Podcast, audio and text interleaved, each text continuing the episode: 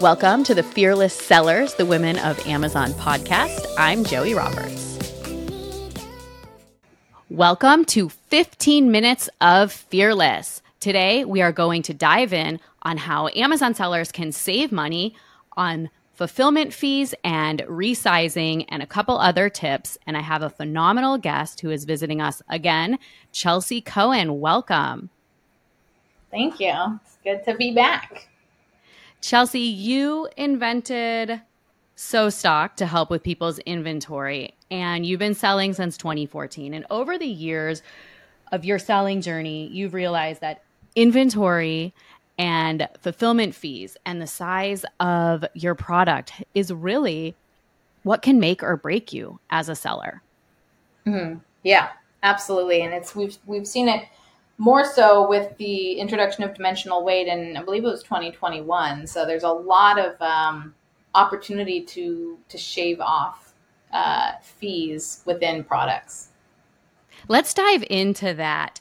And I would love some specific examples if you have that. So anybody listening, mm-hmm. the different ways that you can package if it's vacuum sealed or or what. But you're the expert, so so let's talk about just packaging your product. Mm-hmm. Yeah, so there's a couple of different opportunities that that become available to sellers. There's different phases, and there's you know quick fixes. There's um, you know kind of median, and then there's the overhauls.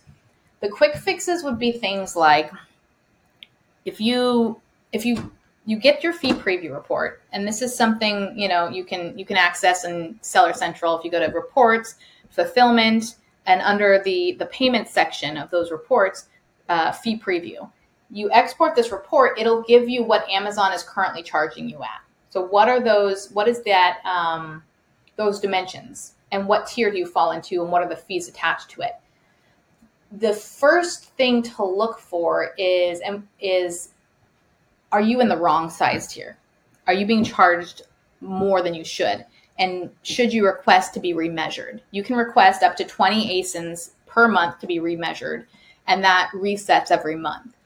So, um, and we have a, a, free tool we can provide in the links, but if it's sostock.com forward slash tools, it's there. You can do it on a single. We also are adding the ability to run a full catalog based on your fee preview report. But one of the, the sneaky things that we have been seeing is you look at when we when we analyze the difference in weight or in size, sometimes you'll see in the weight category that all you need to do is shave off a very little bit of weight to go into a lower size tier. And we'll see where the amount of weight you have to shave off is 0.01 pounds. And so that's kind of one of these sneaky ways that Amazon is you know, tipping the scale in their favor that needs to be looked out for because uh, you may be in a higher size tier by literally, I, I like to say, you know, a fly landed on the scale at the wrong time. You know, so those are the things where you want to get remeasured as soon as possible. So on remeasurement, you said you can do it 20 times per month. Mm-hmm. Should you do yeah. it anyways? Like, is it a good idea just to do it? It's you can only remeasure an ASIN um, when, like, but in a 60 day period, you can only remeasure an ASIN twice, and then they won't let you remeasure it for a period of, I think, three months. So you don't want to, you know, just have everything remeasured um, because you'll run it out of the option to do so. But if you, I would say, if you suspect it to be a problem, then go ahead and get a remeasure. Uh, if you go to the search bar in Seller Central, just type in remeasure and the help bar will, will come up and you'll be able to, you know, right there, plug in your ASIN and get a remeasurement. Um, but yeah, I would say the first thing, the first thing to do would be to request remeasurement before you look at changing your packaging and those sort of things. Oh, that's a good time to do it. Yeah, if you're looking at changing packaging or the way that you're rolling something up instead of sending it flat. Mm-hmm. Yeah, definitely do the remeasure. Great tip. Mm-hmm. Okay, let's move on to fulfillment fees. Mm-hmm. Yeah, so so uh, the fulfillment fees are all based on the size and the weight. So the remeasurement will help with the fulfillment fees. Um, the other things to look for are: is there a way to repackage? If you've got a poly bag, for example, tape down the sides of a poly bag.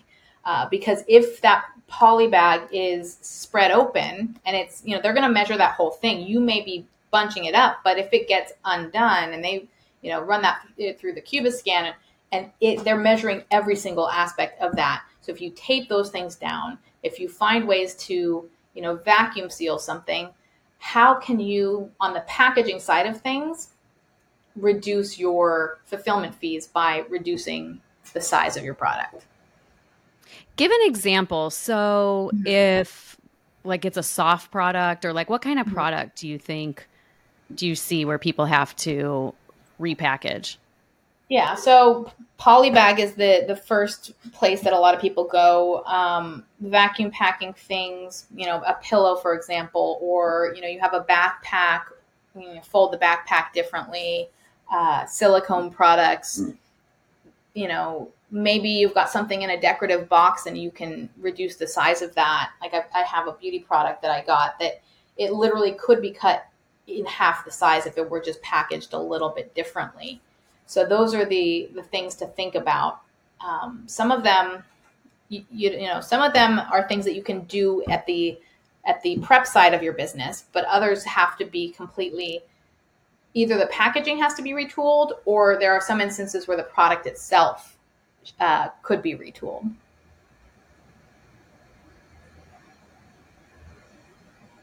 And then you ask supply your supplier to do it, right? People always ask yeah. me, like, how do I do this?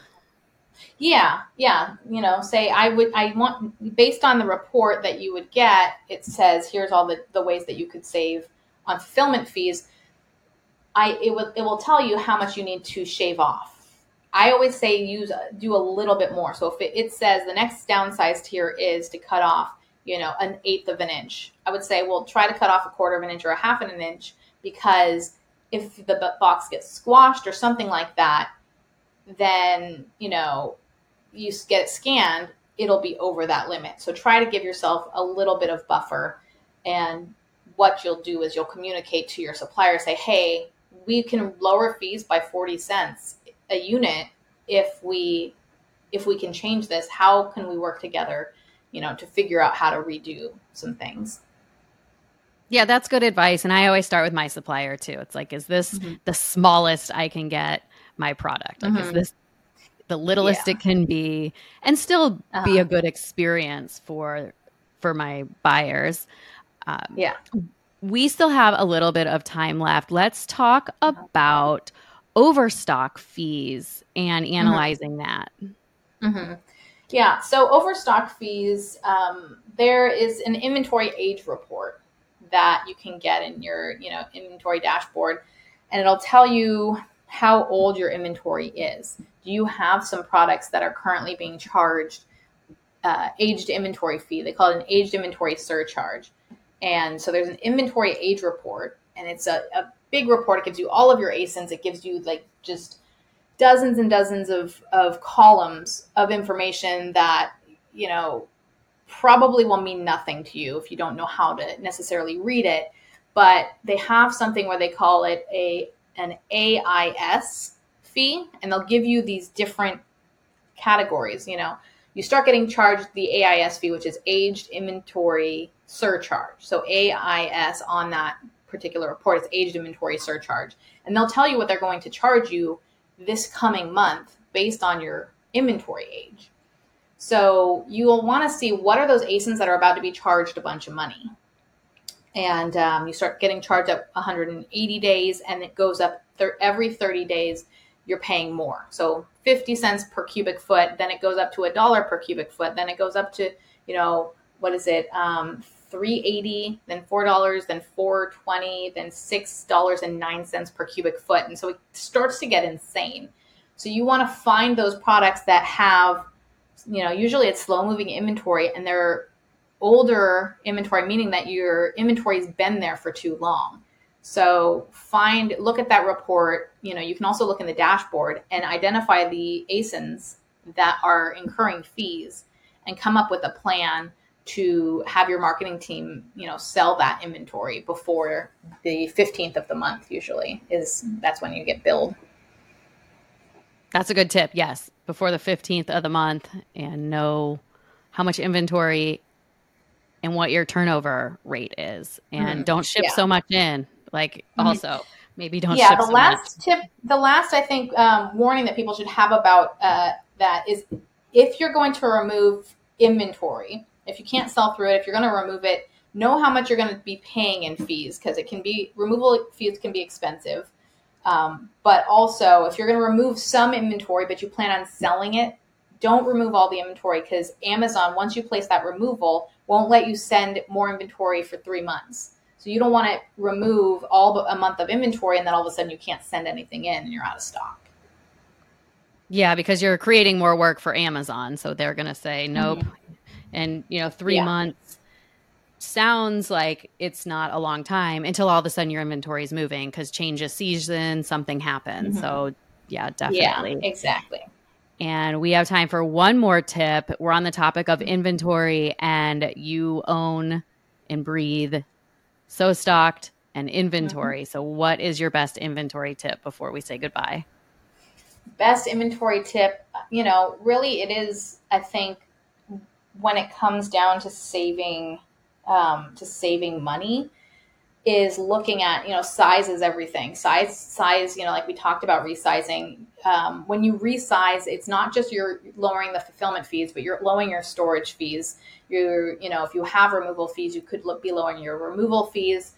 You're also able to package your you know cartons differently. You could put more units per carton and more units per pallet so that it has this ripple effect. It affects nearly every aspect of your business is looking at your products and seeing if you can reduce the size because the amount of savings can be, you know, pretty obscene. Uh, a friend of mine, Travis, uh, he was able to resize one of his products and it saved him $70,000 for the year. Just one change to one product uh, and the ripple effect that it had on the all of the fees and all of the um, palletizing and the, the carton fees and all of that. I love hearing about that win. That's awesome. Yeah. Well, Chelsea, it has been a pleasure to have you on the 15 minutes of Fearless. And you can check out Chelsea's full episode on the Fearless Sellers, where we dig in depth on inventory, her selling journey, and all things about copywriting. I bet you didn't know that. She's also an mm-hmm. expert and natural copywriter. Well, Chelsea, until next time, stay fearless. If you're already selling on Amazon or you're looking to get started and you want my help, go to amzfearless.com to book a free strategy selling session. We can see if we can help you out. That's amzfearless.com. Talk to you soon. Thank you for listening to the Fearless Sellers, the Women of Amazon podcast. Until next time, stay fearless.